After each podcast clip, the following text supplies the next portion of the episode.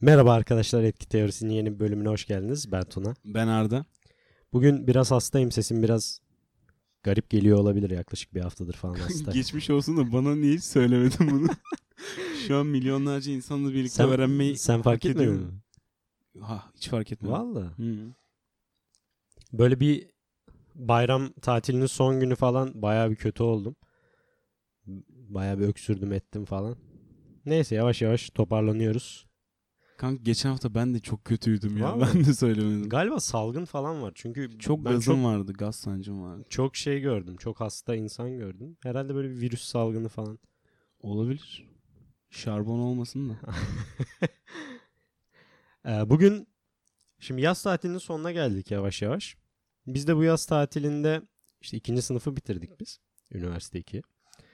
Böyle yaz tatilinde biraz tecrübe edinmek vesaire maksatlarıyla. Mesela Arda'nın dersi miydi? Dersin miydi? Yoksa zorunlu muydu staj? Gönüllü. Gönüllü müydü? Ee, işte staj yapalım, çalışalım vesaire dedik.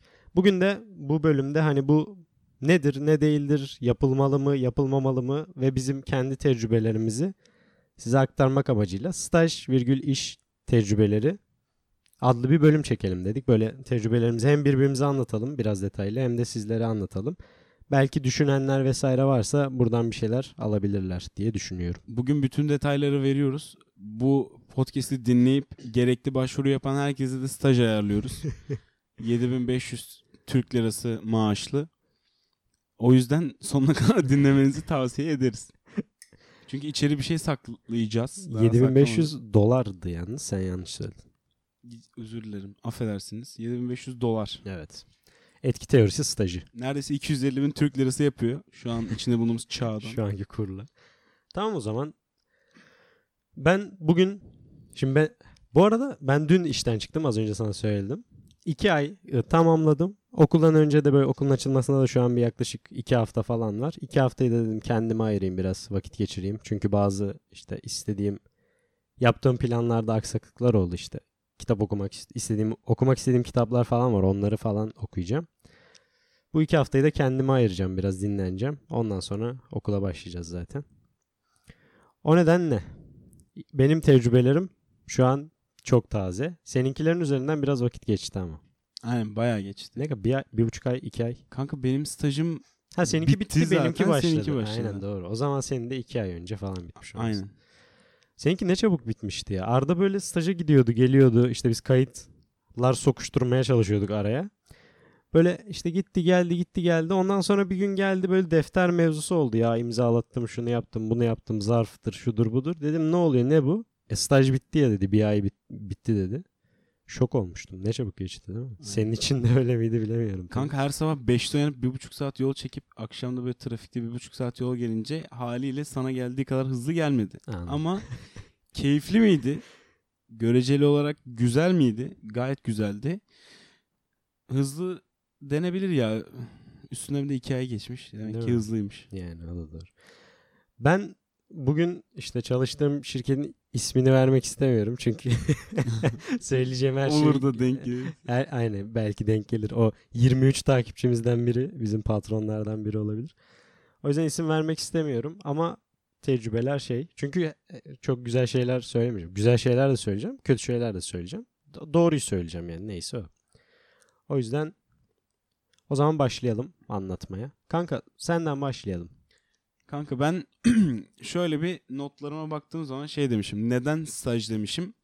Bir- Gönüllü dedin yani neden gönüllü? Ne, nereden çıktı? İkinci sınıfta. Değil mi? Zorunlu da değil. Zorunlu gönüllü. değildi evet. Şimdi neden? Ee, bununla ilgili bir şey süreci var. Önce bir stajın ne olduğunu e, kavramak lazım.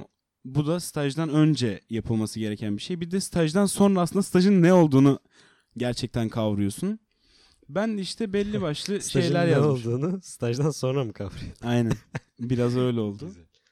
İşte e, şey yazmışım. Neden mizah Sayın Yılmaz? Cem Yılmaz'ın böyle kendi gösterisinde bahsettiği saçma bir espriyi hemen buraya iliştirmişim. Şey yazmışım. Muhtemelen yani içinde yer alacağın muht- muhtemel ortamı önce bir solumak. Hani gidip oradaki bütün teknik bilgiyi, gerekli her şeyi öğrenmek değil. Sırf bir solumak adına bile olsa Hı hı. O tarz bir ortamda bulunmak için gönüllü stajıma böyle başlamış bulundum. Hı hı. Ee, ondan sonra şey yazmışım. Gördüğün teknik ve teorik bilginin nasıl uygulandığını göreceğin ilk reel ortam. Hı hı. Ee, bu da çok önemli. Ben mesela e, bir ders aldık bu dönem.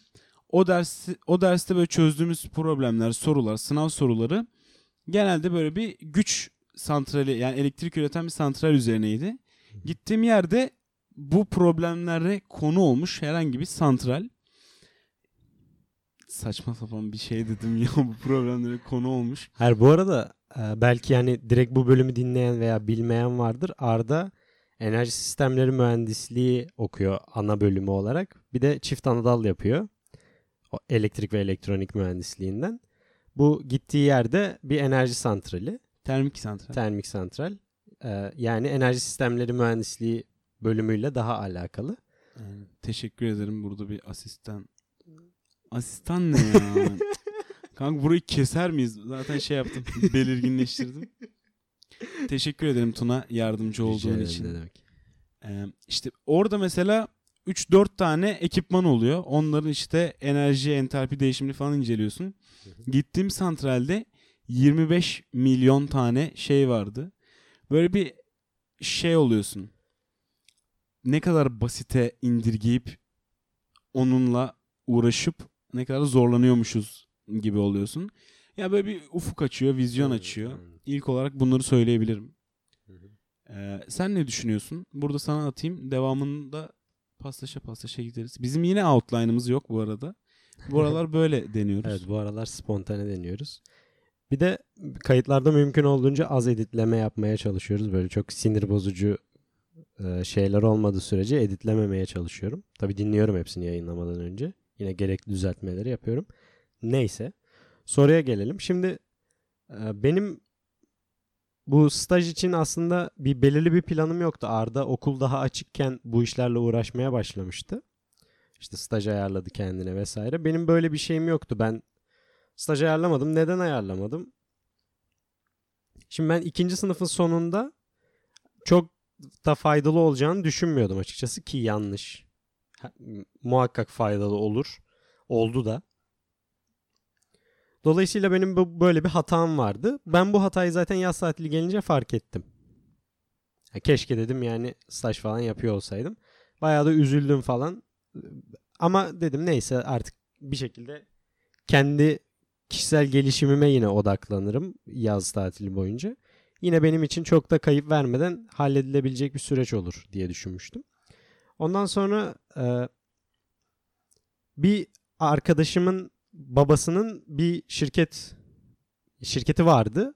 Onların yeni bir iş yaptığını öğrendim ve dediler ki bize bilgisayardan anlayan ve İngilizce bilen birisi lazım.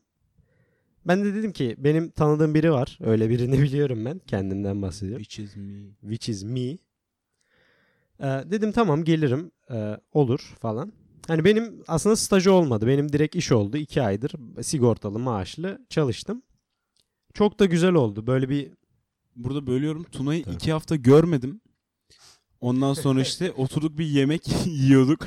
Milyarlarca haberler verdi bana. Dedi kanka bu yazılım şirketini işte satın aldım falan dedi. Adam Silikon Vadisi'ne gidiyorum. adam staj işte yapsa mıydın falan diye düşünüyordu böyle. İşte iki hafta sonra şey dedi. Kanka işte işe başladım. Hani staj da değil iş. Ya evet aslında burada şeyi de görüyorsun. Mesela ben geçen yaz aynı şirkete web sitesi yapmıştım. Hi- Hiçbir ücret talep etmeden. Hani burada network'ün de önemini görüyorsun. Yani çünkü bir sene sonra tam böyle hani üzülürken staj yapamadık vesaire derken tak diye bir iş karşına çıkabiliyor. Hani neyin nereden geleceği belli olmuyor. O yüzden Hayat dersi. network'e de dikkat etmek lazım diye bir not geçelim. Daha sonra bu iş böyle seninki kadar e, ne denir ona? Spesifik. Yapısal hani böyle neyin ne olduğu belli olan bir iş Hmm. değildi. Daha ziyade gelişme aşamasında olan bir iş olduğu için hani şirket değil yapılan iş gelişme aşamasında olduğu için böyle tam bir kaos ortamı vardı. Hem benim işimle alakalı yazılım, test vesaire. Aynı zamanda da işte böyle İstanbul'a gittik geldik diğer yazılımcılarla diğer bir sürü şirketle e, işte şirket görme imkanım oldu. Böyle tam bir kaos ortamı. İşte böyle belirli saatler yok başlayış bitiş. Ya başlayış belli de işte bitiş saati mesela 6.30 diye biliyoruz ama bir telefon geliyor. İşte biz 9'da 9.30'da da çıkabiliyoruz. Hatta İstanbul'dayken 4 gün falan kaldık İstanbul'da. Gece 12'den önce ofisten çıkmadık böyle. Öğlen 11 gibi falan geliyorduk. 12'ye kadar 12-13 saat ofisteyiz. Ya böyle bir kaos ortamı da vardı. Bu da aslında yine faydalı oldu diyebilirim. Çünkü hani hem bu kargaşa ortamını görüyorsun. Hem nasıl bir iş sıfırdan kuruluyor. Yani tam sıfırdan olmasa da çok yeni bir işte 6 aylık 7 aylıkken ben dahil olabildim. Hem o süreci görüyorsun. Yani bu tarz faydaları da oldu benim için. Yani genel olarak çok çok güzeldi. O yüzden hani üzülürken bir anda çok güzel bir şeyin içerisinde buldum kendimi. Ne mutlu sana. Teşekkür ediyorum. Peki. Senin böyle kendine başka sorduğun bir soru var mı? Neden stajdan sonra? Kanka neden stajın cevapları daha bitmedi yalnız. Oo, o zaman devam edelim. Biraz düşündüm. Böyle cidden derdimi anlatmak istedim. Çünkü staj ne bahsedildiği kadar küçük bir şey ne de abartıldığı kadar büyük bir şey. Ee, zaten böyle bir konu olduğu için biz dedik ki neden konuşmayalım. Ee, öğrenirken hata yapmanın para, zaman gibi ciddi kayıplarının henüz olmayacağı, işte böyle beklentinin de artık yani hiçbir beklenti olmuyor. O şirket senden hiçbir şey beklemiyor. Bu tarz bir beklentinin de olmadığı aynı zamanda paranın kazanıldığı ciddi bir ortam. E bu aslında çok güzel bir şey. Yani orada bayağı güzel bir şeyler oluyor ama sana da hiç dokuna neden yok. Ee, o ciddiyeti olsun, senin kaybedecek hiçbir şeyin olmaması bunlar çok güzel bir ortam sunuyor sana. O yüzden stajın çok önemli olduğunu düşünüyorum. Evet, ö- özel bir öğrenme ortamı sağlıyorsun. Simülasyon gibi. Aynen. Hem çok hani üstünde bir sorumluluk yok. Ama yine senden bir şeyler bekleniyor. Yine ortaya bir ürün, bir iş koyman bekleniyor. Burada da özür diliyorum. Bu daha böyle bireysel oldu. Tuna orada iş yaptı. Ben gidip orayı keşfetmeye çalıştım. Hı hı. Ee, o yüzden böyle bir not almışım. Bir de şey yazmışım. Olağan çalışma arkadaşları profili. Yani Hmm. ileride böyle bir yerde çalışırsan çevrende ne tarz insanlar olacak muhtemelen Evet, evet. gibisinden çok güzel bir şey oluyor. Hayal kırıklığı olabilir. Çok büyük şaşır, şaşkınlık, beklenti. Bir insanla tanışırsın. Böyle belki de hayatının geri kalanını etkileyecek bir insan olur. O açıdan da insan açısından da güzel bir yeri var diye düşünüyorum stajın. Evet o dediğin çok doğru. Ben onu düşünmemiştim. Çünkü şöyle bir şey var. Hani biz mesela atıyorum ben kendi adıma konuşuyorum. İşte bilgisayar mühendisliği. Bu arada benim de bilmeyen varsa ben de bilgisayar mühendisliği okuyorum. Söyledim mi bilmiyorum. Çift anadal işletme bu arada Tuna'da. İnşallah yarın açıklanacak. Göreceğiz. İnşallah. inşallah. Ee, ne diyordum? Ha. Yani iş ortamını düşündüğün zaman mesela ben nereden biliyorum iş ortamını? İzlediğim filmlerden biliyorum. İşte Social Network'ten biliyorum. Ne bileyim başka filmlerden biliyorum. Mr. Robot. Mr. Mr. Robot'un ilk bölümlerinden biliyorum aynen. Ama hani e, bu ne kadar ne, e, ne kadar doğru bir resim çizebilir ki senin kafanda? Yani senin hayal ettiğin şeyin gerçek hayatta yansımasını görmen yüzde kaç ihtimal? Çok düşük bir ihtimal. Yani biz böyle işte sos, e, filmlerden, sosyal medyadaki videolardan, YouTube'daki videolardan vesaire tanıyoruz iş ortamlarını ve birinin birilerinin anlatmalarından biliyoruz en iyi ihtimalle. Ama gidip böyle kendin o çalışma ortamını, çalışacağın e, muhtemel kişileri gördüğün zaman senin geleceğin hakkında sana çok daha büyük bir vizyon katıyor bu. Çünkü hani hayal etmeni çok daha kolaylaştırıyor. Ne bekleyeceğini biliyorsun. Geleceğinden ne bekleyebileceğini, potansiyelini tartıyorsun. Dolayısıyla dediğin şey çok mantıklı. Ben öyle düşünmemiştim. Teşekkür ederim. Rica ederim ne demek işimiz bu. Var mı başka bir şey? Ne diyorsun? Bir de bonusum varmış ya. Ulan, ulan Ardos neler yapıyorsun. Kanka bonusa bir bak. Eğer şeyse sonlara saklayalım. Şimdiden harcamayalım bonusu. Çünkü 15 dakika oldu da. Kanka o zaman biraz sona kalsın ya. Çünkü şey biraz kritik ve hayatın gerçekleriyle yüzleştiren bir soru. Hemen buna şöyle bir yıldız mıldız bir şeyler yapayım. Kanka o zaman ben sana şu notlarımdan göstereyim. Şununla alakalıysa birlikte girişelim ona. Kanka yok ondan farklı bir şey. Ee, bu Ama biraz buna da daha birlikte böyle girişelim. soğuk su etkisi yaratacak bir Ha şey. bakayım. Ha.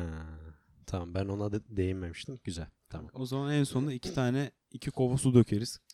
Canımız kardeşlerimizin başına. Tamam. Şimdi o zaman ben e, bu süreçten bahsetmek istiyorum biraz. Süreçte başıma gelen şeylerden. Tabii. Yani iş kısmı değil de iş kısmını iş kısmından kalan hayatım kısmından biraz bahsetmek istiyorum. Çünkü bu kritik. Ben buna hazırlıklı değildim. Bir anda olduğu için de biraz çuvalladığımı düşünüyorum. Ba- e, şu an dinleyen birilerinin de başına gelirse çuvallamasınlar, hazırlıklı olsunlar diye bunu anlatayım. Ee, insan odağını kaybedebiliyor. Yani bu süreç içerisinde, bu kaos içerisinde, bu işte belirsiz iş, belirsiz çalışma saatleri içerisinde insan hani bazı şeylerin e, bazı şeylerden odağını ister istemez kaçırabiliyor. Çünkü ne gibi? Mesela benim için işte bazı önemli şeyler var gün içerisinde. Mesela kitap okumak bunlardan bir tanesi. Spor bunlardan bir tanesi. İşte diyetime dikkat ediyorum. Bunlar bu bunlardan bir tanesi. Bu tarz şeylerde bazı kopukluklara sebep olabiliyor.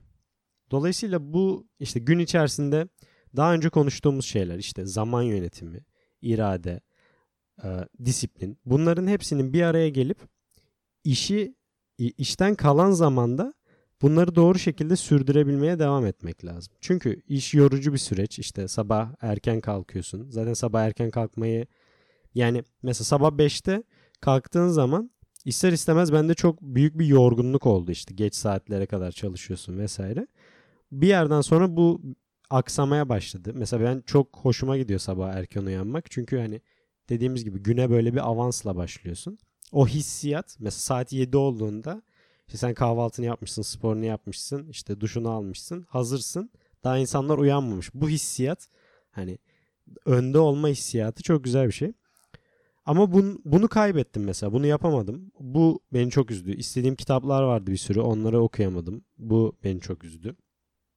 Dolayısıyla hani bu tarz şeylerin farkında olup işte zamanı iyi yönetmeye hazırlıklı olmak, iradeyi kontrol edebilmeye hazırlıklı olmak önemli. Hani çok kendimizi kaptırıp böyle artık kendimizi boş ha- hayatımızdaki diğer zevkleri ve yapılması gerektiğini düşündüğümüz şeyleri boş vermemek lazım. Bu benim başıma geldi. Bundan dolayı da üzgünüm bunu toparlamaya çalışıyorum ve işte bittiğine göre artık toparlayacağım. Bir daha olursa ama yani bir dahaki stajımda, bir dahaki işimde kesinlikle böyle bir şey olmayacağından eminim. Kanka bunu zaten Tuna'yla kayıt yaparken değil arkadaş olarak bir kahve içerken de bahsettiğimiz bir konuydu. Bu çok önemli bir konu ya. Çünkü bu hayat gayesine böyle bir kapılınca bir sorumluluk binince üstüne e, illa 17 çocuğun olmasına gerek yok. Bir şekilde bir gelir elde etmeye başlayınca bir şeyleri sen karşılamaya başlayınca vaktin ve hayatının merkezine bir şekilde o oturuyor. Ondan sonra günün geri kalanında uzun vadedeki planlarına zaman ayıramıyorsun. Tuna'nın söylediği şeylerin aynısının bin kat kötüsü benim de başıma geldi. Ben de yapamadım. İşte ve şeyi fark ettim. Yani arta kalan vaktimde hiçbir şey yapamadım ya. Hiçbir şey yapamadım. Bu da çok üzdü. Sonra bir de şöyle düşündüm. Demek ki yanlışlıkla mezun olsam bir yerde gidip çalışmaya başlasam kendimi ileri atacak hiçbir aktivasyonda bulunamayacak, bulunamayacak mıyım gibisinden e, oldu. Ama tabii burada da şu haksızlığı etmeye gerek yok.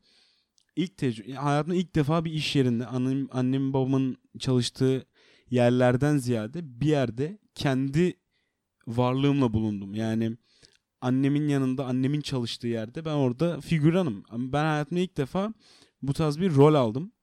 Ee, bu süreçte en azından böyle bir çıkarım yapmışız. Aynısını senin yapman da e, hoşuma gitti açıkçası. Çünkü biraz suçlu ve kötü hissediyordum. Ama bunun farkında olmak lazım. Tabii. Ee, bir de hani işe başlamadan önce de daha ilerisi için konuşuyorum. Demek ki yapabileceğimiz şeyler için daha böyle dolu yaşayabileceğimiz vaktin de bir limiti var. Yani bir yerde çalışmaya başlayana kadar arkadaşlar karakterimizi, kendimizi ne kadar geliştirebiliyorsak o kadar iyi. Çünkü daha sonra hiçbir zaman öğrencilikte veya şu zamanlarımızda olduğumuz kadar kendimizle ilgilenemiyoruz gibi geldi bana. Bu da benim teorim. İnşallah bahsettiğim bütün tuzaklara yakalanmayız. Şimdi şey olabilir insanların kafasında hani ya staj tecrübesi diye geldik, iş tecrübesi diye geldik. Siz ne diyorsunuz tarzı bir yaklaşım olabilir ama şimdi tecrübe dediğin zaman tecrübe sadece edinilen bu tecrübe sadece işteki tecrübe değil fark etsen. Genel hayattaki bir tecrübe. Yani ne demek? Bu tecrübenin edinilmesi önemli. Çünkü bizde bu tecrübe yoktu daha önceden. Dolayısıyla çuvalladık hayatımızda diğer önemli olduğunu düşündüğümüz şeylere gerekli vakti harcayamadık. Şimdi bunun bu tecrübeyi edinmiş olmamız bize bir dahaki sefer bunları yapmamamız yani her şeyi olması gereken yerde tutup işi de hayatımızda olduğu yere koyup kalan vaktimizi en verimli şekilde değerlendirmemiz için çok güzel bir tecrübe oldu. Na inanıyorum ben. Evet. Dolayısıyla bu da en az işte edindiğimiz tecrübeler kadar bence kıymetli. Bunu bir köşeye koyalım. Daha sonra genel olarak tecrübelerden tekrar bahsetmek gerekirse bu işteki bence en önemli şey benim tecrübe ettiğim bir network çok önemli. Network kuruyorsun insanlarla işte şirket sahipleriyle ki böyle daha yeni bir işte olunca daha küçük bir iş, yeni bir iş direkt patronlarla muhatapsın yani şirket 6-7 kişilik bir şirket. Dolayısıyla direkt patronla birebir muhatapsın. Ya bu adamlar hani böyle işte senin için ileride referans olabilecek kişiler. Böyle sürekli bu tarz işler yapan kişiler. Belki senin için ileride bir kapı açabilecek kişiler. Bu önemli. Daha sonra yazılım işleriyle uğraşıyorum mesela ya da işte her ne alandaysanız o işlerle uğraşıyorsunuz. Arda'nın dediği gibi çalışabileceğiniz işte nasıl insanlarla çalışacağınızı görüyorsunuz. Ve bu işin içinde sizden çok daha uzun zamandır olan insanlarla yine birebir kontak halinde oluyorsunuz. Şimdi burada önemli olan şey ne? İnsanlara bu adam işini hakkıyla yapıyor dedirtmek çok önemli. Yani bir iş verildiği zaman o işi yapayım da elimden çıksın gitsin benden gitsin tarzında değil de yani yapabileceğiniz en iyi şekilde yapmanız lazım o işi ki bu insanlar ileride sizin hakkınızda konuşurken iyi şeyler söylesin. Size az önce dediğim o kapıları açabilsinler ileride. Bu çok önemli bir şey. Yani daha sonra ufak ufak ufak adımlarla kendinizi bu endüstride tanıtmaya başlıyorsunuz. Yavaş yavaş endüstride bir yer edinmeye başlıyorsunuz. Bu ileride ya bana ne ben kendi işimi yapacağım diyor olsanız bile insanlarla her zaman muhatapsınız. Dolayısıyla kendi işinizi bile yapıyor olsanız sizin insanlar üzerine ne kadar güzel bir etkiniz varsa o kadar ileri gidersiniz. Yani insanlar her şeyin odağı insan. Yani bir şey satıyorsanız insan. Bir yazılım yapıyorsanız bana ne ya ben yazılım yapıyorum demeyin onu kullanacak kişi insan. Onu insanlara satıyorsunuz. Dolayısıyla insan ilişkileri benim e, bu iki aylık süreçte edindiğim en önemli ders insan ilişkileriydi. İnsanlarla iyi ilişkiler kurmak, insanlar üzerinde güzel bir etki bırakmak. İşten ayrılırken e, şirketin ortaklarından bir tanesi işte tokalaştık işte böyle bir veda tarzı. Adam bana dedi ki senin gibi bir adamla tanıştığım için çok mutluyum. İleride kendinle ilgili bir planın var mı? Çünkü benim seninle ilgili planlarım var dedi adam. Ben dedim ki abi hani teşekkür ederim böyle dediğin için. Ben de aynı şekilde çok memnunum sizinle çalıştığım için. Teşekkür ederim bana bu olanağı verdiğiniz için. Olasılıklara her zaman açığım. İrtibatta kalalım tarzı bir konuşmamız oldu. Ya bu bence en önemlisi buydu yani. iki aylık sürecin en önemli anı bu olabilir benim için. Sen cebine koyman gereken şeyi koymuşsun ya zaten şu son konuşmayla.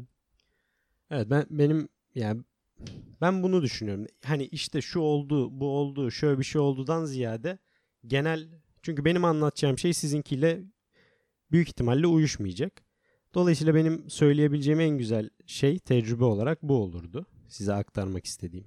İnsan ilişkisi sadece işte gibi görmeye de gerek yok. Tabii. İlla ki insanlarla bir ilişkimiz oluyor. Güzel karakterin, efendiliğin, güzel bir ahlakın, erdem, değer yargıları bilmem ne. İşte bu tarz şeylerin de ön plana çıktığını güzel bir şekilde göstermiş oldum bizlere. Teşekkürler. Başka bir bölümde görüşmek üzere. Peki Tamam, çıkmayın. kanka bu senin de başına gelmiştir. ya iş ortamı böyle bazen ama bazı günler yapılacak iş olmuyor. Yapacak hiçbir şey olmuyor.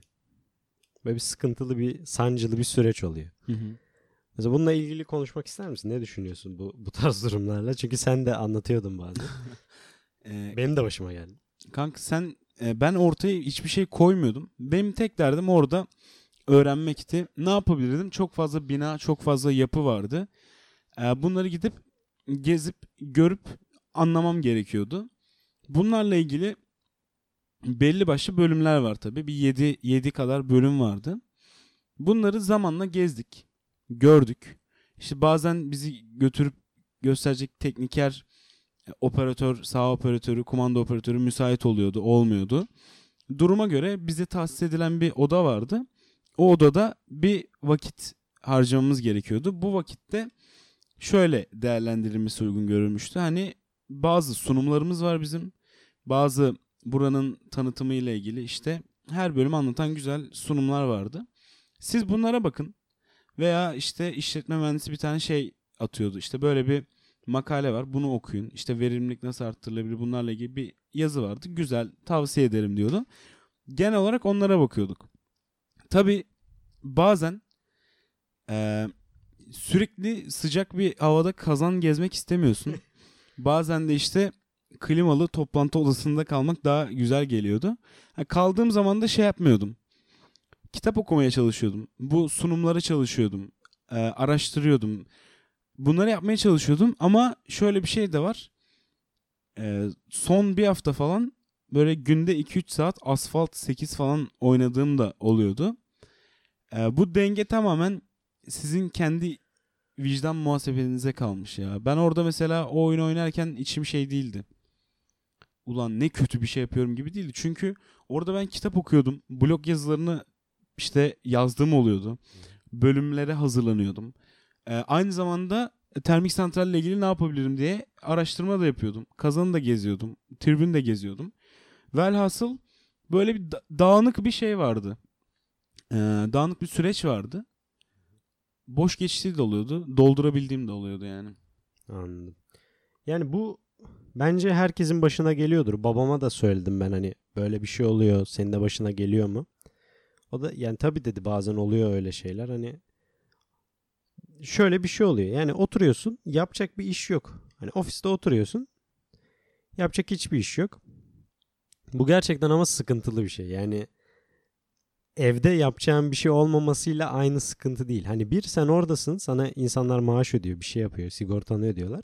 Hani böyle bir ı, şey oluyor. Vicdana böyle lan ne oluyor Hmm. falan. Bir de hani sonuçta ofis ortamındasın. Açıp oyun da oynayamıyorsun. Böyle bilgisayarım mesela her gün götürüyorum bilgisayarımı. Bilgisayarımda bir sürü oyun var yani. mesela ofiste çat açıp oynayabilirim. O- ona da içim el vermiyor. Mesela YouTube'da çok videolar izlediğim oldu. Bu arada çok güzel YouTube kanalları buldum var ya. Öyle mi kanka? Kanka aklın durur ya. O zaman bir ara Onları şeye blog ya. yazısına da dahil edeceğim. Blog yazısına mutlaka bakın o altta YouTube linkleri koyacağım kanallara. kanka onu şey mi yapsak ya? Başka bölümde mi bahsetsek? Kanka şimdi söyledim YouTube Koymuş- Advice. koymuş olalım insan e, bir iki kanal. Kol- tamam kanka. Bütün sürprizi kaçmasın. Aynen. Ondan sonra çok mantıklı. Ben bunu not almak istiyorum. Çünkü bunun üzerine konuşalım ya. Madem Evet. derdimiz bilgi paylaşımı. Çok güzel şeyler var. Telefonlar. Çok güzel kanallar var. Telefona yazıyorum diye. Tuna'nın telefonu bayağı güzel arkadaşlar. Teşekkür ederim. YouTube kanal önerileri. Bu arada şeyle alakası yok ha hani böyle kimseyle bir birlikte iş falan yaptığımızdan dolayı değil hani gerçekten hoşumuza gittiği için siz de görün beğenirsiniz diye paylaşacağız. Keşke olsa bir birlikte. Ya o neden olmasın ama benim söyleyeceğim kanallar yabancı kanallardı. Neden olma? Hala neden olmasın? Neyse ne diyordum? Bir şey etki teorisinin nitelikli 23 takipçisine ihtiyaçları olabilir belki. Evet, evet, ille de kesin. onlar, ille de onlar. Kesinlikle. Lan ne oluyor? 72 bin dolar para verdiler bize. Başka kanal izlemeyin. Tamam bazen yapılacak işi olmuyor dedik. Yani bunu bu, bu eğer başınıza gelirse büyük ihtimalle gelir. Hani içiniz rahat olsun. Siz iş olduğu zaman elinizden geldiği kadarını yapın. Gerisi çok da önemli değil. Yani Yine- Burada hı. senin gidişatından bir şey ekleme zorunda hissettim kendimi. Çünkü Lütfen. direkt de çok da salmayın. Ee, hani kendinizin orada mesela sizin yaratmanız gereken, değerlendirmeniz gereken bir vakit varsa ki benim çoğunlukla öyleydi. Ben bütün gün ve bütün ay boyunca da asfalt oynayabilirdim. Ha. Oynamadım yani onu belli zamanlarda oynadım. Bu çok önemli. Gidip bütün gün Instagram'da takılan arkadaşım da vardı. Ee, öyle de olmamak lazım. Bu da sizin kendi vicdanınıza kalmış. Ona da çok bir şey yapamayız herhalde. Yani Stajda da Ama şey- mesela sen anlatmıştın bana işte toplantı odasında oturuyoruz klimalı. İşte biri geliyor hadi gelin şurayı gezelim. Hani Hı hı. sırf o sıcakta çıkmamak için Evet. işte telefonuyla oynamaya yok biz baktık falan tarzı muhabbetler. Ya öyle de olmasın. Hani sonuçta bir süreç içerisindesiniz. Orada yapayım bitsinden ziyade alabileceğiniz bütün bilgiyi almaya bakmak lazım. Çünkü bir daha böyle bir avantaj elinize gelmeyebilir ki öyle yaparsanız gelmez bir daha o avantaj elinize. O yüzden ya vicdan ya vicdan. Her o şey bir de şeyle önemli. alakalı ya. Staja ne olarak bakıyorsun? İşte yapmam gerekiyor. Ha, gideyim vaktimiz bitsin geçsin bilmem ne. Hı hı. Abi öyle bakıyorsan podcast terk edebilirsin bence. Çünkü staj şey. Staj Biz ne 23 biliyor musun? kişiyle mutluyuz. Git buradan. Aynen. Staj böyle e, senin direkt gidip bilgiyi alabileceğin bir yer bile değil. Stajda gideyim öğreneyim. Öyle bir şey bile değil bence staj veya iş deneyimi. Nasıl biliyor musun? Senin hangi yani seni böyle hazır tereyağlı yoğurtlu bir sosla bekleyen bir bilgi yok orada. Seni böyle şey neyi araştırıp öğrenme öğren bak neyi araştırıp öğrenmeye çalışman gerektiği şeyi işaret ediyor. Hmm. Yani bak bilgi yok ortada ama böyle bir yol var. Yolun sonunda da bu var. Bunu nasıl öğrenebilirsin? Sana kalmış. Ne kadar öğrenebilirsin? Ne kadar ustalaşmak istiyorsun? Bunlar sana kalmış. Hani derdin zaten bilgi almak değilse hiç gerek yok. Boşu boşuna şey yapıyorsun. Staj yaptım diye geziyorsun. Ya niye böyle agresif bir şeyim var benim ya? Arkadaşlar güzel güzel yapalım stajımızı. Öğrenmeye çalışalım. Hı. Orada öğrenmeyi öğrenmeye çalışalım. Aynen Benim aklımda böyle kalmıştı. Evet. Bir de şey var hani sen orada çalış artık hani mezun e, işte mühendis sıfatıyla gitsen staj yaparkenki kadar mesela bir şeyler öğrenmek için yani ne, nasıl ne demeye çalışıyorum? Yani belki biraz daha çekingen olabilirsin hani benim e, zaten bunu bilmem gerekiyor falan tarzı bir psikolojin olabilir ama staj yaparken öyle bir şey yok. Hani senin zaten hiçbir şey bilmediğin varsayılıyor. Sen oraya gidip hani ya bu işte ne bileyim bu türbin ne işe yarıyor diye sorabilirsin. Kimse sana oha bunu bilmiyor musun falan diyemez yani. O yüzden hani her şeyi öğrenme olasılığın var. Her şeyi öğrenme olanağın var. Aynen. Bu da çok önemli bir şey. Hani ha- o olanak varken de öğrenmen lazım. Benim gittiğim yerde mesela gerçekten hani bu dersi alan, bununla ilgili problem çözüp bu dersi verip geçen insanlar öyle sorular soruyordu ki buradan Oğuzhan kardeşimi tenzih ediyorum kendisi hariç. Abi öyle sorular soruyorlardı ki ve karşısındaki kimse ne en ufak bir kibir, ne en ufak bir küçümseme hiç bunu yapmadan baştan tane tane güzel güzel an- anlatıyordu. Tabii ki bu şey olmak zorunda değil. Herkes çevrenizde size öğretmenlik yapmak zorunda da değil. Ee, şey yaparsın ya. Bunu da zaten not almıştım. O ortamdaki böyle en az tehlikeli adamı bulup sana en çok faydası dokunması muhtemel kişiyi seçip onunla böyle güzel bir iletişim kurarsın. O sana elinden geldiğince anlatır. Sonra da şey yapar. Seni böyle daha seninle daha az ilgili olan birine referans olarak götürür. Yani Ahmet abi bize çok iyidir ama Mehmet abi bizimle çok ilgilenmiyordur. Sen Ahmet abiyle iyi ilişki kurarsın. Ahmet abi Mehmet abinin seninle daha bir nebze olsun daha iyi e, iletişime geçmesinde e, rol alabilir. Bu tarz bir ihtimal de var. Bunu da e, gördüğüm için not almıştım. Öğrenmeye çalışmak, işte iyi insan ilişkileri hepsi aslında güzel bir insan olmakla da bağdaşıyor bir yerde. Evet. Ve mümkün olduğunca bu tecrübeyi her yönüyle işte stresiyle, iyi zamanlarıyla, kötü zamanlarıyla bütün bu tecrübeyi böyle bir sünger gibi çekmeye çalışmak lazım. bütün bu tecrübeden hani hiçbir şeyi kaçırmamak lazım. Çünkü iyisi de kötüsü de her şeyi çok güzel bir tecrübe oluyor bütün bu sürecin. Her şeyi mümkün olduğunca algılıyor olmak lazım. Anda olmak lazım. Aynen, aynen anında olmak. Bunlar. Peki benim son bir ağır topum var. Bunda seninle uzun bence konuşabiliriz biraz. Şu az önce gösterdiğim. Onun dışında sende başka söylemek istediğin bir şey var mı buna gelmeden? Var kanka. Tamam. Ee, şöyle bir notum var. Ee, benim gittiğim yerde arkadaşlar e, çok böyle yıllardır üzerine çalışılmış teknolojiler profesyonel bir şekilde işliyor. Yani oradaki insanların bile rolü yüzde otuz kalan yani her şey o kadar oturmuş ve profesyonel bir şekilde işliyor ki bunun denetim ve kontrolü bir tek insanlara ait. Burada da şöyle bir şey vardı. Yani bu kadar teknoloji, bu kadar e, işte makineleşme vesaire bilmem ne. Bunlar tabii ki basit olmuyor. İşler insanlar için kolaylasın diye sürekli bir şeyler aslında teknoloji yazılımsal olarak falan zorlaşıyor sürekli orada. E tabii bunu da anlamak çok kolay olmuyor. E, gittiğin zaman mesela kazanı bir kere geziyorsun. Anladım sanıyorsun. Bir şeyler oturdu sanıyorsun. E, böyle uzak bazı şeylerin yakınına gidemiyorsun. Uzaktan gördüğün bir elemanı bir enstrümanı şey başka bir şey sanıyorsun. Adam gösteriyor orada. Neyi gösteriyor ama? 15 15 metre çapında bir hedef var karşında. Ee, bir sonraki sefere de o kazana bir gitme gezi düzenlendiği zaman ona katılmak lazım. Gidip o vana sandığın şeyin aslında işte sensör olduğunu, olduğunu anlıyorsun.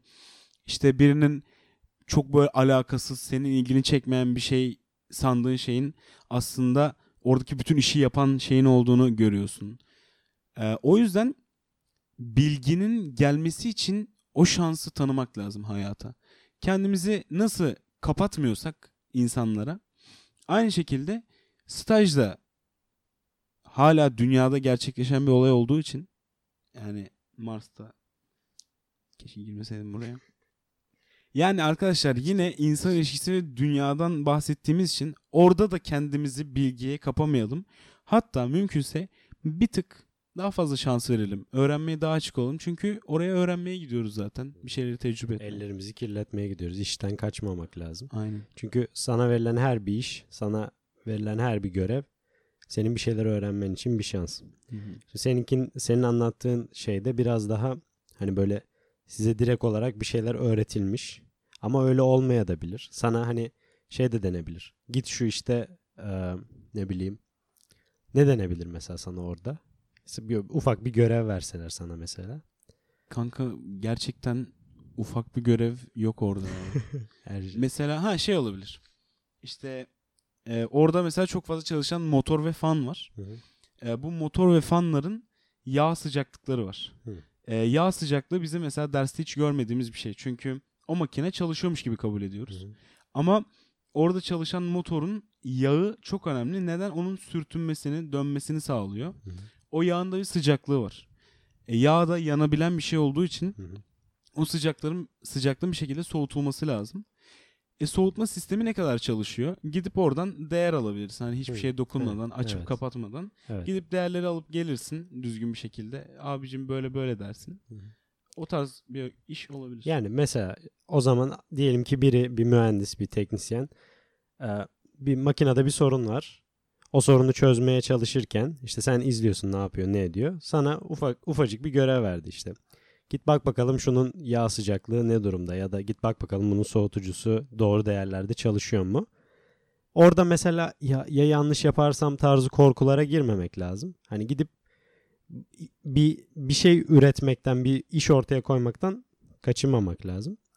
Mesela bize de şey oluyordu işte e, mesela bazı raporlar hazırlanması gerekiyor. İşte benden rica ediyorlar yapar mısın? Yaparım. İşte İngilizceden Türkçe'ye çevriliyor bir şeyler.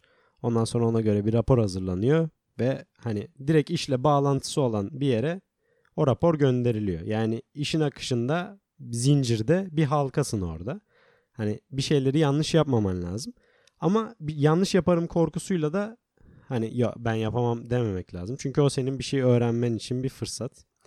Bunları değerlendirmek lazım dolayısıyla. Diyorum. Ee, bir de bazı klişeler var. Onları da hemen söyleyeyim.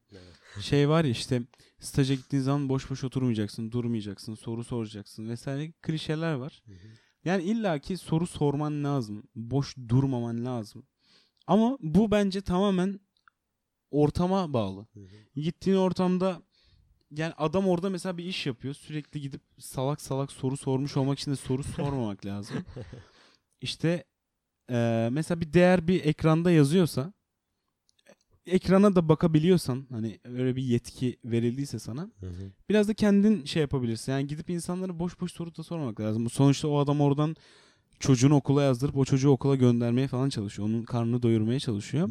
O sorumluluğu da unutmadan mantıklı, makul, insanların da boş vakitlerinde hani yemek arasında adam kafasını dinlemek istiyor olabilir, problem yaşıyor olabilir. Direkt hani sinir bozucu bir insana dönüşmeden gidip soru sorun tabii. Ama e, sorumluluğun ve e, üzerinize düşen payın sizde olduğunu da unutmadan hareket etmemiz lazım. E, bunu da ek- eklemek istiyordum çünkü işte hep hep duydum bunu işte staja gittiği zaman boş oturmayacaksın gelip soracaksın sürekli anlatacaksın bilmem ne. E karşıdaki adam hevesliyse bunu niye değerlendirmeyesin? Yani. Ama karşıdaki adam böyle çok sıcak kanlı her şeyi anlatma hevesli bir insan da değilse e, kimseyi de boşu boşuna zorlamaya gerek yok. O an duruma göre kendin hemen mantıklı bir yol haritası oluşturup ona göre davranabilirsin. Yani klişeyi unutun. Evet bir klişe daha var. O da şu ki ya ne yapacaksın staja gidip bütün gün oturuyorsun. Bence yalan. Kişiye bağlı. Ki bütün gün oturuyor olsan bile sonuçta bir ortama giriyorsun. Mesela bana bunu bir hocalarım söylemişti. İsim vermeyeceğim. Hocam diyorum staj, staja gönderin. Staj, staj bulalım bana. İşte staj yapmak istiyorum. Diyor ki ne yapacaksın gidip bütün gün oturuyorsun. Ya tamam öyle olsa bile ben gidip bir şirket ortamı görmek istiyorum belki. Abi bunun bir hocanız söyler ya. İşte söyledi. İsim vermeyeceğim. Ben ben ben alacağım arkadaşlar. Siz ne yapacaksınız? Siz onu düşünün. Ardalık gizlice blog yazında araya sıkıştırabilir. 250 bin takipçiye ulaştırırsanız bize hemen.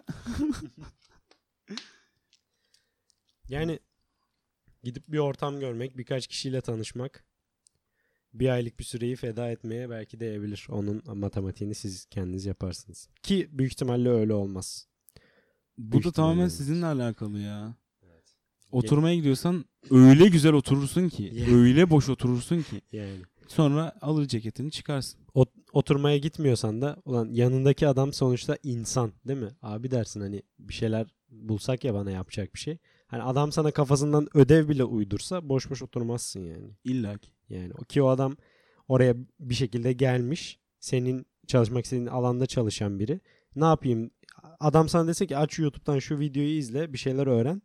O bile çok faydalı yani. Sonuçta sana bir önderlik yapıyor, liderlik yapıyor. Bizim oradaki işte şef mühendis sürekli bize video tavsiye ediyordu. Şu videoyu izleyin Mesela. faydalı olun diye. Ee, bir de peki bir şey soracağım. Şu an yok yere bir risk alıyorum. Hadi bakalım. Staj şart mı ya? Hmm. Staj şart değil. Değil ya. Abi neden değil peki? Neden değil biliyor musun? Çünkü ben şuna inanıyorum ki ya insanlar Amerika'da insanlar üniversite eğitiminin şart olup olmadığını tartışıyorlar. Biz burada Ya. stajın şart olup olmadığını tartışamayız yani. Çünkü bir adam üniversiteye gitmeden eğer kendisini geliştirip bir yerlere gelebiliyorsa sen üniversite eğitimi alırken bir de üstüne staj yapmasan da bir yerlere gelebiliyor olman lazım. Aynen. Kendini geliştirmeye ya bu aslında aynı mentaliteden geliyor bence. Okulun gerek- gerekli olduğunu düşünen stajın da gerekli olduğunu düşünür. Hı hı. Ya bizim bunun gerekli olup olmadığını düşünmemiz tamamen farklı bir konu. Şimdi oraya girmek istemiyorum çünkü üzerine daha fazla düşünme gerektiriyor konuşmadan önce. Ama eğer sen okulun üniversiteye gitmenin gerekli olduğunu düşünüyorsan staja da gitmelisin. Çünkü bu bu kültürün bir parçası. Staj üniversite eğitimi kültürünün bir parçası. Dolayısıyla bu eğitim gerekliyse bence o staj da gerekli. Çünkü birbirini tamamlıyorlar. Hani üniversite eğitiminde alamadığın şeyleri stajda staj da bir eğitim aslında. Staj eğitiminde alabilirsin. Benim düşüncem böyle. Sen ne düşünüyorsun? Bir de dikkat edilen bir yargı. Staj tecrübesi vesaire bilmem ne. ya çok basit bir şekilde bir şeyler için çabaladığınıza veya güzel bir ortam gördüğünüz kanaati uyandırabiliyor işverende. Onun haricinde böyle basit basit sıralama yaparsak hep staj, okul bunların hepsi öğrenmeye çıktı. Az önce de söylediğim yargıyı destekleyecek bir yargı daha geliyor. Dedim ki hani orada öğrenmeyi öğreniyorsun. Şimdi ben kendi staj tecrübem adına konuştuğum zaman staja gitmemiş olsaydım yine internetten öğrenebileceğim şeyler vardı. Ama öğrenebileceğim şeylerin böyle gerekliliği, uygulanabilirliği, e, ekonomik olsun, işte teknik olsun ne kadar mantıklı, hangisini araştırmak lazım, hangi pompa tipi bilmem ne kadar daha önemli. Bunu görebilmem için orada olmam çok kolaylaştırdı işimi. Gittim direkt basınçlı hava sistemlerini araştırdım. E, yanlışlıkla karşıma şey de çıkabilirdi. İşte boya karıştırırken havaya karışan gazların emilmesini sağlayan bilmem ne cihazı da onun çalıştığı sistemi de araştırmaya çalışabilirdim. Ama ben daha önemli ve benim için faydalı bir bilgiyi ulaşa ulaşmamı sağladı bu staj. Yine ulaşılabilir. Yine kendinizi ne kadar limitliyorsanız o kadar ulaşamazsınız. Ama su götürmez bir gerçek de var ki size bilgi ayırt edebilme açısından belki de tek başınıza kazanamayacağınız bir vizyon kazandırıyor. Bu yüzden gerekliyse ben gerekli diyebilirim. Gerekli değil kısmını da destekleyebilirim. O da şöyle olur. Derdim bilgi ise bir bilgisayarın internetin varsa yapamayacağın zaten hiçbir şey yok. O yüzden e, çok da uzatmaya gerek yok. Bir de motivasyon ya. Mesela senin bu bilgiyi edinmen için hazır bir ortam oluyor, bir çatı oluyor. Sen belirli bir yapının altında bu bilgiyi işte alma yolların var. İşte insanlar var orada. Bir, bir hazır bir ortam var bir kere. İş yapan bir şirket, iş yapan, çalışan bir organizma, çalışan bir mekanizma var. Dolayısıyla hani bu kadar bilgiyi kendi başına edinebilme motivasyonun sana o bilgiyi oradaki kadar rahat getirir mi? Soru işareti. Yani bu kadar kendini motive edebiliyorsan, bu kadar motivasyona sahipsen o bilgiyi edinebilecek kadar Aynen. hiçbir sıkıntı yok bence. Aynen. Ve bu, bu da tabii irade, istikrar ve oluşturduğun karakterle alakalı. Çok güzel noktalara değindik biliyor musun? Böyle net bir şey söyleyemiyoruz. Zaten böyle de olmalı. Elimizden geldiğince yargıları açıklıyoruz. Siz de kendiniz yargıları değil de yani yorum ve karar artık size kalıyor. Yani isterseniz staj yapmayın. isterseniz staj yapın. Ne güzel saçma sapan bir öğüt de verdim. Aptalca bir şey. Bence şu an anladınız ya. Yani daha fazla benim bunu böyle bulaştırmama gerek yok. Bir de şey var. E, dur lan ne diyecektim ya. Güldüm hatta az önce. yes ve samimiyet. Kendi düşündüğüm şeye güldüm bir de.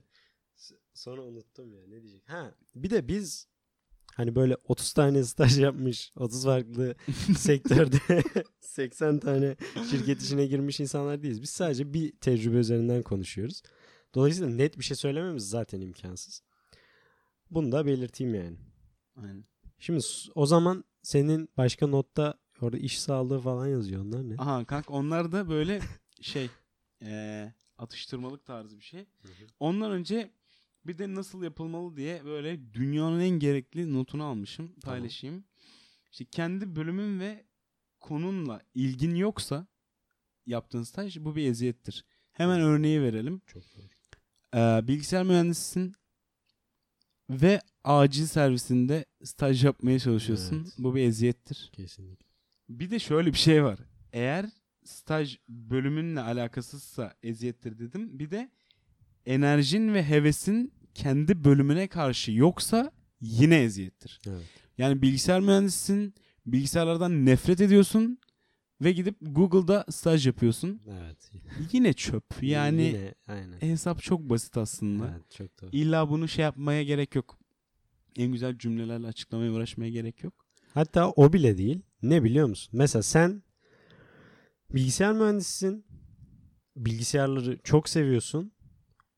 ve web tasarımına bayılıyor. Yani web tasarımı için ölürsün ama Google'da e, ne bileyim saçma oldu. da, Oyun yazıyorsun. oyun yazıyorsun Ha. mesela. Rockstar Games'te staj yapıyorsun. Oyun stajı yapıyorsun. Yine Yine çok. Aynen. yine çöp. Yani tamamen senin yine tutkunla alakalı. para Yine çok sevdiğin- amel. Para çok Para amel. çok amel ya. Aynen öyle. Sen ne istiyorsun hayattan? Bununla alakalı. Ona da dikkat etmek lazım. Hani bir de şu, şu da var. Şu da bir değişken. Belki sen sevmiyorum sanıyorsun ama çok seviyorsun. Hı hı. O da olabilir. Mesela içine girince oha falan diyeceksin. Yani bayıldım ben bu işe falan diyeceksin. O da olabilir.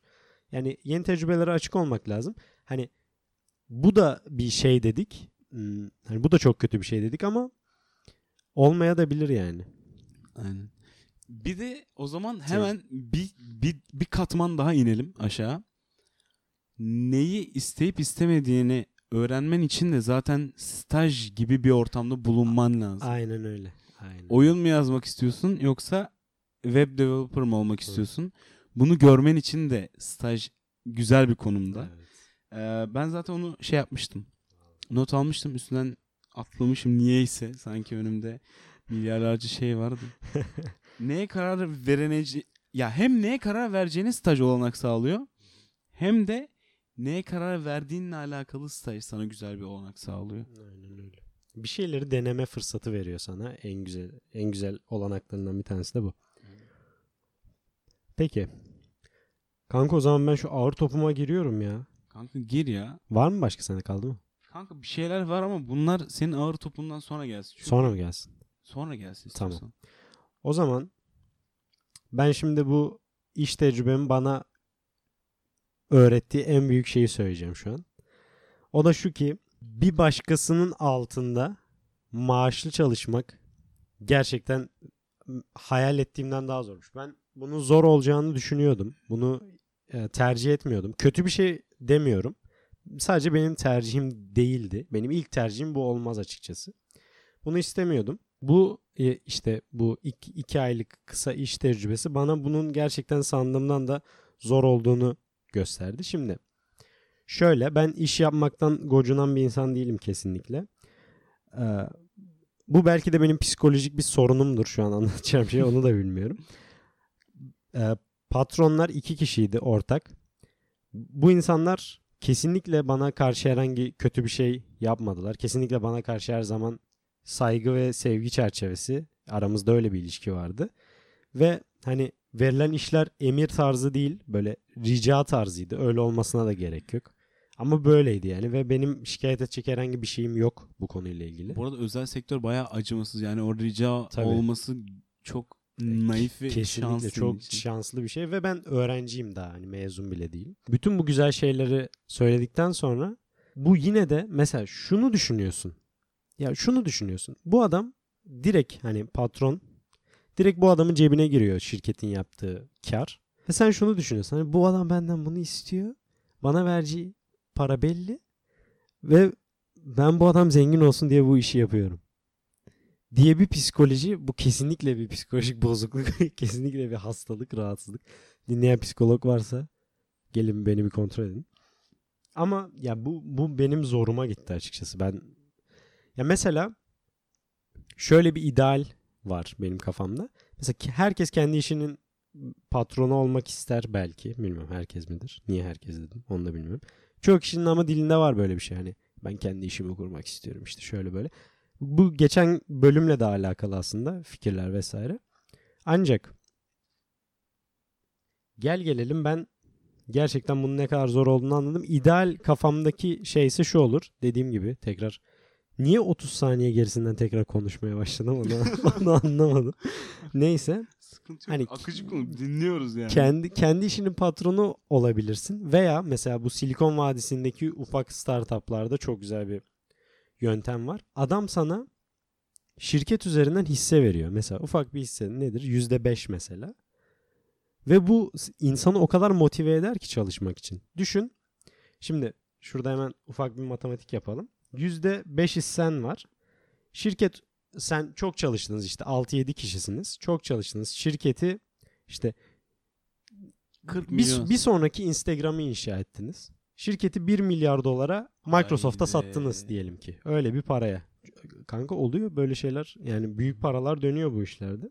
Bu paranın yüzde beşi 50 milyon. ne yapar biliyor musun? 50 milyon mu et? 50 milyon. Tamam 50 milyon. 20'de biri Ha değil 20 mi? Doğru aynen. aynen. direkt. 50 milyon. Yani o kadar büyük bir para ki. De- Kurtuldun. kur da çok iyi şu an. Ya hayır bırak kuru bırak Amerika'dasın. Yani o kadar büyük bir para ki hayatın kurtuldu. Bir daha yani bu satışı yaptığında sen 35 yaşında olsan direkt emeklisin ve hayalindeki hayatı yaşayabilirsin Aynen ve öyle. bir daha hiçbir zaman para hakkında düşünmene gerek kalmaz. Bu 50 milyonun 25 milyonunu sırf ev almaya yatır. Aynen. İşte geleceğin gelecek nesillerdeki 5 milyonunu işte çocuklarının eğitimi için yatır. İşte ailene gönder bir o kadar. Hala hayalindeki hayatı yaşayacak, arabalara binecek paran var. Hala bir 15 milyon dolarım var. Ve artı evlerden kira geliyor, bir şey geliyor. Evlerin değerleri artıyor. Kanka madem Silikon Vadisi'nden çıkmış bir adamsın 15 milyon dolar ayır. Git bütün küçük startuplara böyle melek yatırımcı olarak yap. Hepsinden %50 hisse al. Bak şimdi ne oldu? Of, of. Bak 50 milyon doları ne yaptın? Yani kesinlikle. Bu bence çok daha albenili bir senaryo. Başkasının Kesinlikle. altında çalışmaktansa. Ama bu da olabilir hayat. Çoğunluğun başına gelen bu. Bizim de başımıza gelebilir. Böyle ortamlarda da hayatta kalmayı bilmek lazım. Ee, böyle yani benim ağır topum buydu. Ben bu konuda böyle düşünüyorum. Kanka bu konuda benim söyleyebileceğim biraz farklı bir yaklaşım var. Which is şimdi başkasının altında çalışamama bana şey gelmiyor. Soyut gelmiyor. Birincisi ne iş yapacaksın? İkincisi ne kadar karşılığını alabiliyor musun, alamıyor musun? Beni yıpratan ve bu sorgulamaya götüren bu olacak. Adam benim gerçekten e, emeğimin karşılığını ver, verdiyse, veriyorsa, orada o kadar bir iş yapıyorsam, mutluysam vesaire başkasının altında gayet güzel çalışabilirim. O yüzden direkt şey de dememek lazım. Ben kendi işim patronu olayım işte başka yerde 75 bin dolar maaş almayayım. Kendi esnaf dükkanımı açayım işte ayda 13 TL kazanayım. Ya bu da kendi için patron olmak bu da böyle bir şey algılanmasın istiyorum. Bu emek ve emeğin karşılığı. Onun yerine aynı bakış açısını ben şöyle adlandırıyorum. Yaptığım işte ortaya bir karakter ve e, yani kendi karakterimi yansıtabiliyor muyum? Kendimden bir şeyler koyup o işi böyle bir katma değerle güzelleştirebiliyor muyum? Yani dünyanın güzelleşmesine dolaylı da olsa, dolaylı da değil de o şekilde başkasının yanında çalışarak da bir katkım oluyor mu olmuyor mu? Direkt şey gibi e, bu şıkkı böyle elememek lazım gibi Tabii. geliyor bana. Ama tabii ki o komuta zinciri, özel sektör vesaire bununla ilgili de seni destekleyen bir örneğim de var. E, bu termik santralde belli bir kısımda e, mühendis bir iyileştirme yapıyor. E, 300 bin dolarlık bir yatırım e, ve ayda 100 bin dolarlık bir getiri sağlıyor. Yani baya güzel bir hamle yapıyor mühendis. Peki mühendisin maaşı ne kadar artmış olabilir? Ayda 98 bin dolar artmış olabilir mi? Olmadı, artmadı. Artmadı işte. Evet. E, Bir de bunu ya bunun da böyle bir soğukluğu var. O soğukluğu da alınca evet. bir şeye gidiyorsun. Sorguluyorsun yani. Evet bir de hani dediğin gibi özel sektörde mesela o adam o kadarlık bir katma değer sağladı. O kadar bir katkıda bulundu. Maaşında tamam bir artış belki oldu. Prim aldı bir şey oldu. Ama bir sonraki hatasında adamın gözünün yaşına bakmayabilirler yani. O Aynen öyle. Ve sen o işi yapmadığın zaman senden daha iyi yapacak biri her zaman var. Kesinlikle. Ve senden iyisi var. Evet. Senden ucuza da var. Kim, kimse, e, hiç kimse eşsiz böyle yeri değiştirilemez değil. Aynen. Sen sen de değilsin bak. yani söylediğim için üzgünüm ama ben de değilim. Sen de değilsin. Arda da değil. Hiç kimse değil. Yani rakipler sıkı. Dolayısıyla işte bir yani sonuçta gel gelelim yine senin dediğin seni ne mutlu ediyor? Aynen. Günün sonunda önemli olan bu. Sen o esnaf dükkanından kazandığın 13 lirayla mutluysan Yap o işi. Mükemmel. Çok, Çok güzel. Evet iş. kesinlikle. Yani 1 milyar dolar kazandığın bir sektörde mutsuz olmandansa mutlu olman daha önemli bence. Kanka bir de benim işte şey şey yazmıştım. Benim tecrübem böyle minik minik neler var. Hı hı. Ya komik yanlış anlaşılmalar çok oldu. Sende de oldu mu? Mesela ilk zamanlarda. Evet. ya ben mesela böyle şey Vana'ya mesela herkes orada şey Vana'nın şeyi bulunduğu konum işte tarif edilmesi şey sıkıntılı bir Vana. Ama Vana'nın da bir markası var. Auma Vana. Herkes Auma diyor. Auma. Ben de bunu bilmiyorum. Böyle ilk etapta da böyle soramadım ya denk gelmedi.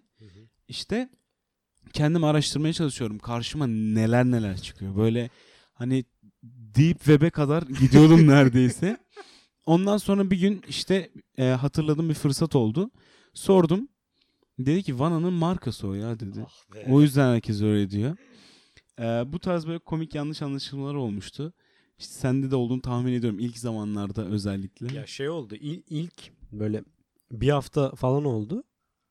Böyle bir patron bir espri yaptı. Gülüyorum. Adam döndü. Neye gülüyorsun dedi bir anda. yani abi dedim esprine gülüyordum falan. Ha tamam falan dedi. O tarz şeyler oluyor ya.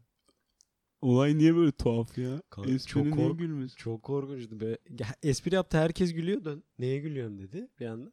Biraz da böyle kompleksli bir abimiz herhalde. Alın- Hasta- alınıyor. Neyse hiçbir şey demiyorum. Aynen din, dinliyordur belki. Selamlar. Selam abi. En kötü kesersin. Öyle yani. Öyle şeyler oluyor ya. Kanka e, komuta zinciri var tabi. Var. orada birileri bir şeyler yap deniyor. Onlar da onu yapıyor. Yapmak zorunda. Ve inanılmaz bir ciddiyet ve kesinlik var. Herhangi bir şey yok. Yapmasam mı? Gibi bir şey yok. Ee, yine özel sektör acımasızlık az önce bahsettiğimiz muhabbet. Bir de şey usulüne uygun yapılması gerekenler. Mesela buna da bir örneğim şey gidip orada orada gezmemiz için işte e, güvenliğe uygun ayakkabı işte baret, gözlük, kulak tıkacı ve benzeri gibi şeyler var. Gittik onları sordu bedeniniz ne dedi. Hiç söyledim bir şey bir beden. Yazdı onu. İyi de kalıbı bilmiyoruz ki. Kimse bilmiyor. Mesela pantolon her zaman üstümde kot vardı o gittim. Gittiğimde kotuma baktım bedenimle söyledim. Aynı kot bana olmadı. Yani böyle bacaklarımdan geçmedi. Sonra şeyi fark ettik. Bize bu sordu ya bedenleri falan. Onları böyle yazıyor, imzalıyor, başka birine imzalatıyor ve depo ve idari bina arasında da böyle 150-200 metre falan var. Böyle ayrı ayrı uzak yerler. İşte ben pantolonu depodan istedim. Pantolon olmadı. Ondan sonra bu sefer çılgın bir süreç başladı. Gidip o iş sağlığı ve güvenliği uzmanını buldum. İşte bu pantolon olmadı. Hangi beden olur? Şu beden olur. Onu yazalım. İşte mühendise imzalatma. Gidip öncekini verme. Sonra tekrar depodan alma. Depo soyunmalısı deniyorum bilmem ne. Bir de ayakkabı falan da olmadı. Böyle çılgın ve insanların kabul ettiği bir süreç var. Ki olayların denetlenebilmesi için en uygun yöntem de o ve öyle olmak zorunda. Bir şey de diyemiyorsun. Sinirin de bozuluyor. Öyle saçma sapan bir Çılgın durum. prosedürler. Aynen. İşte belgeyi hazır depoya götür. İş sağlığı ve güvenliği ile ilgili inanılmaz bir süreç yaşadım. Onunla ilgili bir eğitim aldım orada. Çok dikkat edilmesi zorunlu bir ortam. Bize şey dediler işte iş sağlığı ve güvenliğine uymazsanız stajınızı yakarız, kovulursunuz dediler. Gayet net ve açık bir ibareydi. Buradan Fidel Bey'e teşekkür ediyorum. Yani öyle olmak zorundaydı orada. Öyleydi. Senin mesela iş sağlığı ve güvenliği ile ilgili ne kadar bir yakınlığın oldu? Kanka şimdi ben bununla ilgili cevabımı sana sonra vereceğim de. Ha. Bilgisayar kastı mı ne oldu? Umarım kayıtta bir sıkıntı olmuyordur şu an. Bence kayıtta hiçbir sıkıntı olmuyordur. Değil mi? Tamam. Heh düzeldi. O az önceki 15 saniyede bir bozukluk olduysa kusura bakmayın bilgisayar kast. Neyse.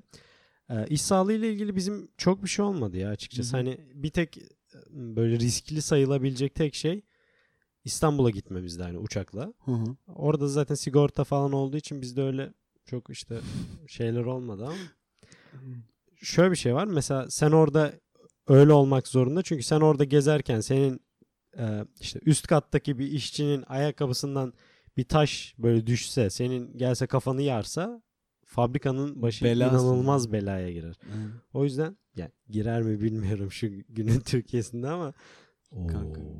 Pardon. Ay. Yurt dışında olsam mesela fabrika kapatılmasına kadar gider. Hani milyonlarca yaşına dolar bakmaz. şey alırsın. Tazminat alırsın. Bir de şöyle bir şey var. İş sağlığı ve güvenliği kurallarına uymayan adamın da hiçbir şey almaya hakkı yok. Orada çalışırken uygun gözlüğü bile takmazsan yani 2-3 çeşit gözlük var. Böyle abi her yerde bir levha var. İşte burada şunu yapın, burada bunu takın böyle. O sadece ve şey iş güvenliği ile alakalı. Yani çok ciddi bir çalışma vardı. Gerçekten tebrik ediyorum hepsini. Hepsi benim canlarım. Hiçbir dinlemiyor. Velhasıl böyle bir şeyle karşılaştım. Çok ciddiydi. Ondan bahsetmek istedim. Mesela Tuna'nın karşılaştığı farklı bir durum vardı. Benim görmediğim. Benim karşılaştığım farklı bir durum vardı. Tuna'nın görmediği. Bunları böyle çok güzel oldu. Derleyip toplayıp verdik. evet.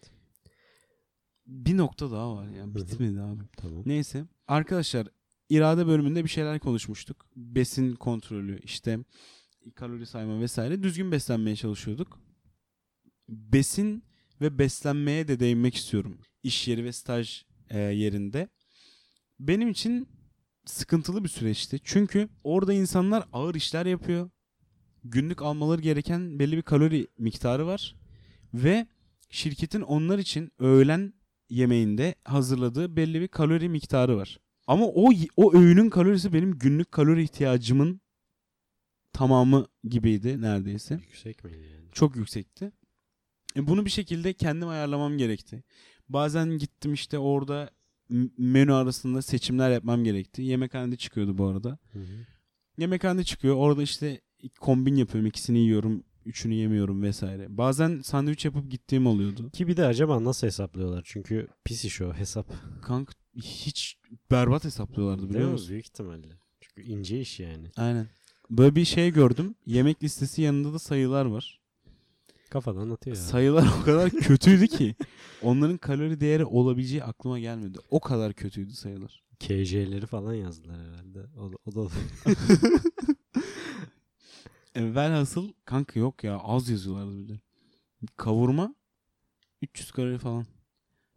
Mümkün değildi. yani tartıp falan yaptıklarını hiç sanmıyorum ben ya. Kanka kepçe. Okey. Görüyorum yani tartmadığını o kadar biliyorum ki. Velhasıl bu da benim için bir şeydi. Bir problemdi. Hı hı. Ee, yine onu da bir şekilde çözebildim. Bundan da bahsetmek istedim. Dikkat ede, etmek isteyen biri olabilir. Hı hı. Orada da çok çıkıntılık yapmadan, hani çok tadını kaçırmadan Evet. bir şekilde kendi probleminizi çözmeniz lazım. Benim bu şekildeydi. Senin nasıldı? Ya benim bizim tabii e, şirkette hani öyle bir yemekhane tarzı falan bir şey yoktu. Biz dışarıda yiyorduk. Öğle ara- araları oluyordu. 12 ile 1 arası. İşte İzmir'de belki bilen vardır. Folkart. Folkart'a yakındı benim şey. Şirket. Folkart'ta değildi de. Folkart'ta da işte Subway var. Gidip orada yiyordum ben çoğu zaman. Orada sonra fiş istiyorum ben. Çünkü bana multinet kart falan vermediler. Geçici çalışacağım için. Fiş topluyorum. Muhasebeciden e, parasını alıyorum ay sonunda. Subway'deki arkadaş şimdi şöyle bir Dinlemiyordur geçir ya. kanka bir saniye küfür edeceğim. Tamam küfürü kestim aradan. Ee, Subway'deki arkadaş fiş isteyince adam böyle bir triplere giriyor. İlk gün fiş istedim. Fiş alabilir miyim bir de dedim. Ödedim parasını. Parasını ödüyorum. Fiş istiyorum. Benim istemeden vermesi gerekmiyor mu fişi? Ben, anlamadım. hayatımda hiç fiş istememe gerek kalmadı. İnsanlar hep verdi. Ya fiş toplamak da zormuş bu arada. Neyse. Fiş istedim. Adam şey yaptı böyle. Fiş hiç sorun değil. İstiyorsan 500 liralık da veririm dedi. Anlamadım ben ne demek istediğini. Yok abi sağ ol dedim hani e, şey oluyor işte geri verip parasını alıyoruz da falan dedim böyle fiş verir misin? Neyse verdi fişi. İstiyorsan daha veririm yani hiç sıkıntı yok fişle ilgili hiçbir sıkıntı yok falan yaptı. Ulan sanki mazot kaçakçısıyız da. Ben anlamadım ne olduğunu. Ondan sonra O vergiden düşüyor yok sağ ol falan dedim ben. Aldım fişi. Ondan sonra meğersem fiş vermek istemiyorlarmış. Fiş kesmek istemiyormuş nakite. İşte şey oluyormuş ona vergi yükümlülüğü Aynen, gibi aynen. bir şey oluyormuş. Ki olması gereken devlet nezdinde Yani. odur. Ee, Ondan sonra Kapattıralım mı ya? Çok ayarsan hala. sonra bir, ke- bir kez daha başıma geldi. Tekrar fiş istedim. Adam yine aynı şeyi yaptı. Böyle "Ö, fişi sonra 500 lira vereyim istiyorsan daha vereyim falan yaptı böyle. Yok dedim. Ver. Ondan sonra fişi kopardı böyle masaya vurdu. Böyle çat diye vurdu tamam mı? Durdum. Şimdi şeyi düşünüyorum hani şu an kavga edersem ne olur? Hani böyle işten atılır mıyım? Ofise böyle hani biraz darbe alsam ofise böyle ağız burnu kanlı gitsem atarlar mı falan onları düşünüyorum. Kötü bir intiba uyandırır mı? Evet tabii ki hani böyle polis gelse falan çünkü başlarsam o iş polisle bitecek. Polis gelse falan atılır mıyım işten falan bir sürü böyle bir e, süreç düşünce sürecinden sonra neyse dedim bir daha oraya gitmemeye karar verdim. Oranın oraya gitmeyince de işte bisküvite falan gittik. Böyle değişik yağlı yemekler tarzı oldu. Öyle bir işte sabah kahvaltı yapmayarak fasting vesaire dengeledim bir şekilde.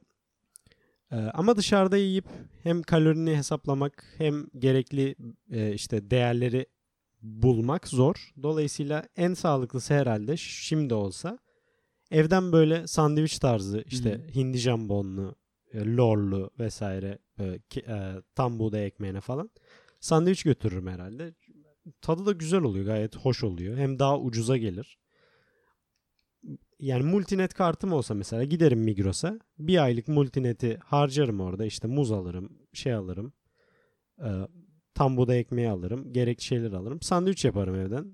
Yani gayet güzel olur. Aklıma direkt şey geldi. Mul- bir aylık multinete harcarım dedin. İşte muz alırım. Ondan sonra aklıma şey geldi. Bu Migros'un girişinde falan vantilatör oluyor. Allah'ım hemen bir konsantrasyonum dağıldı. Böyle girip direkt oradaki kasayla muzu falan alırsın. Öyle yani. Bu, bu şekilde bir çözüm bulunabilir bence. Olması gereken de bu.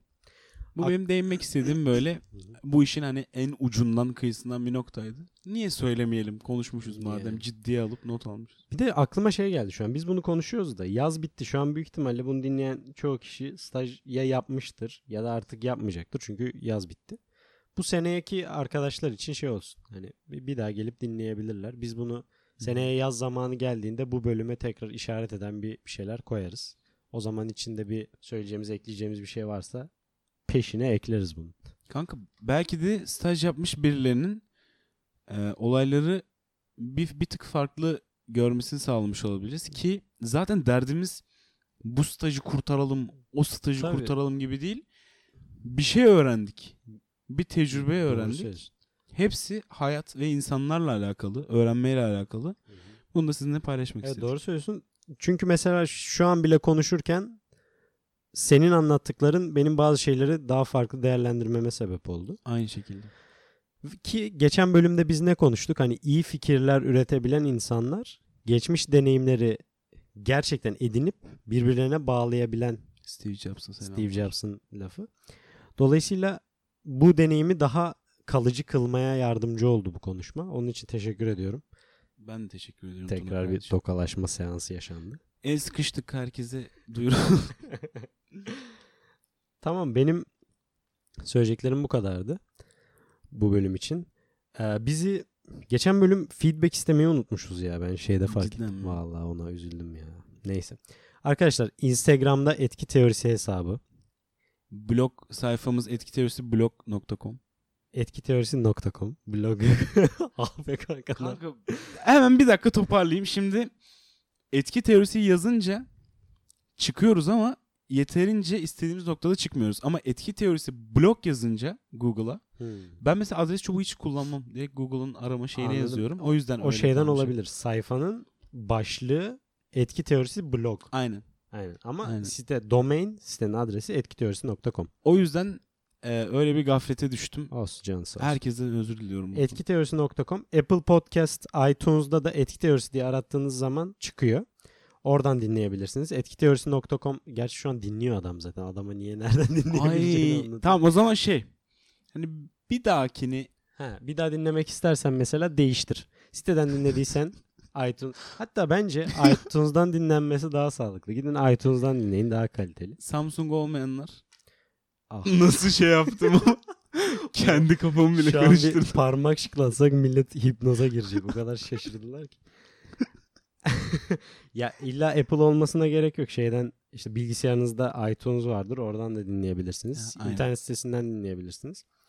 Bu kadar. Etki teorisi no- etki teorisi Instagram hesabımız. Oraya gelin e, postlarla ilgili böyle kısa e, trailer tarzı, preview tarzı ufak ufak böyle 20 saniyelik paylaşımlar oluyor.